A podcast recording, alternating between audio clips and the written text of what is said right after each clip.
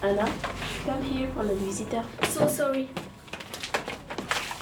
Hello and welcome to the National Gallery de Londres. Je suis Darazia et je vais vous présenter le tableau des époux Arnolfini et le mystère qui le peint. Hello, je suis Anna et je suis également une de vos guides. Anna, peux-tu nous présenter ce tableau s'il te plaît? Bien sûr. Figurez-vous, ladies and gentlemen, que ce tableau a été peint en 1434. Il a été peint par Jean Van Eyck. Il est peint sur du bois. Il fait 82 cm par 60 cm. Et il se nomme Les époux Arnolfini. Es-tu sûr que le nom du tableau est bien Les époux Arnolfini, Anna? Eh bien, pas totalement. Mais pourquoi? Parce que ce tableau a été retrouvé chez un collectionneur et dans son inventaire, le tableau s'intitulait Les époux Arnolfini. On n'est pas sûr que c'est son vrai nom. Thanks, Anna. Comme vous allez le voir bien plus tard, le tableau est très très précis. Monsieur Arnolfini est vêtu de noir. Il a un chapeau haut de forme, donne une main à sa femme et lève l'autre. Madame Arnolfini, quant à elle, est vêtue d'une longue robe verte et bleue. Elle porte une coiffe blanche, pose une main sur son ventre bombé et donne l'autre à son mari, elle aussi, sans le regarder. En bas du tableau, il y a un chien griffon bruxellois qui nous regarde avec un petit sourire en coin.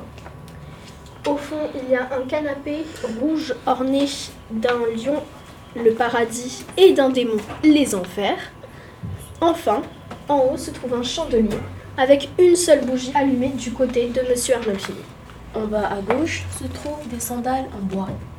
J'aimerais pas les avoir. But it is beautiful. What? Bon, reprenons. À gauche du tableau, il y a une fenêtre entrouverte qui laisse percevoir les sorciers de Bruges. Sachez qu'une cherry, Cerise. à droite se trouve un lit à balbequin rouge, qui est la couleur des enfers. Enfin, The Mirror, Le miroir. qui fait 5 cm.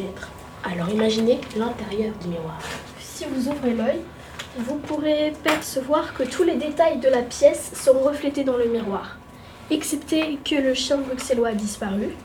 Les époux ne se tiennent plus la main et deux personnes entrent dans la chambre. Enfin, le miroir est entouré des 10 médaillons du Christ. Beaucoup d'hypothèses ont été émises, mais une seule laisse à nous convaincre.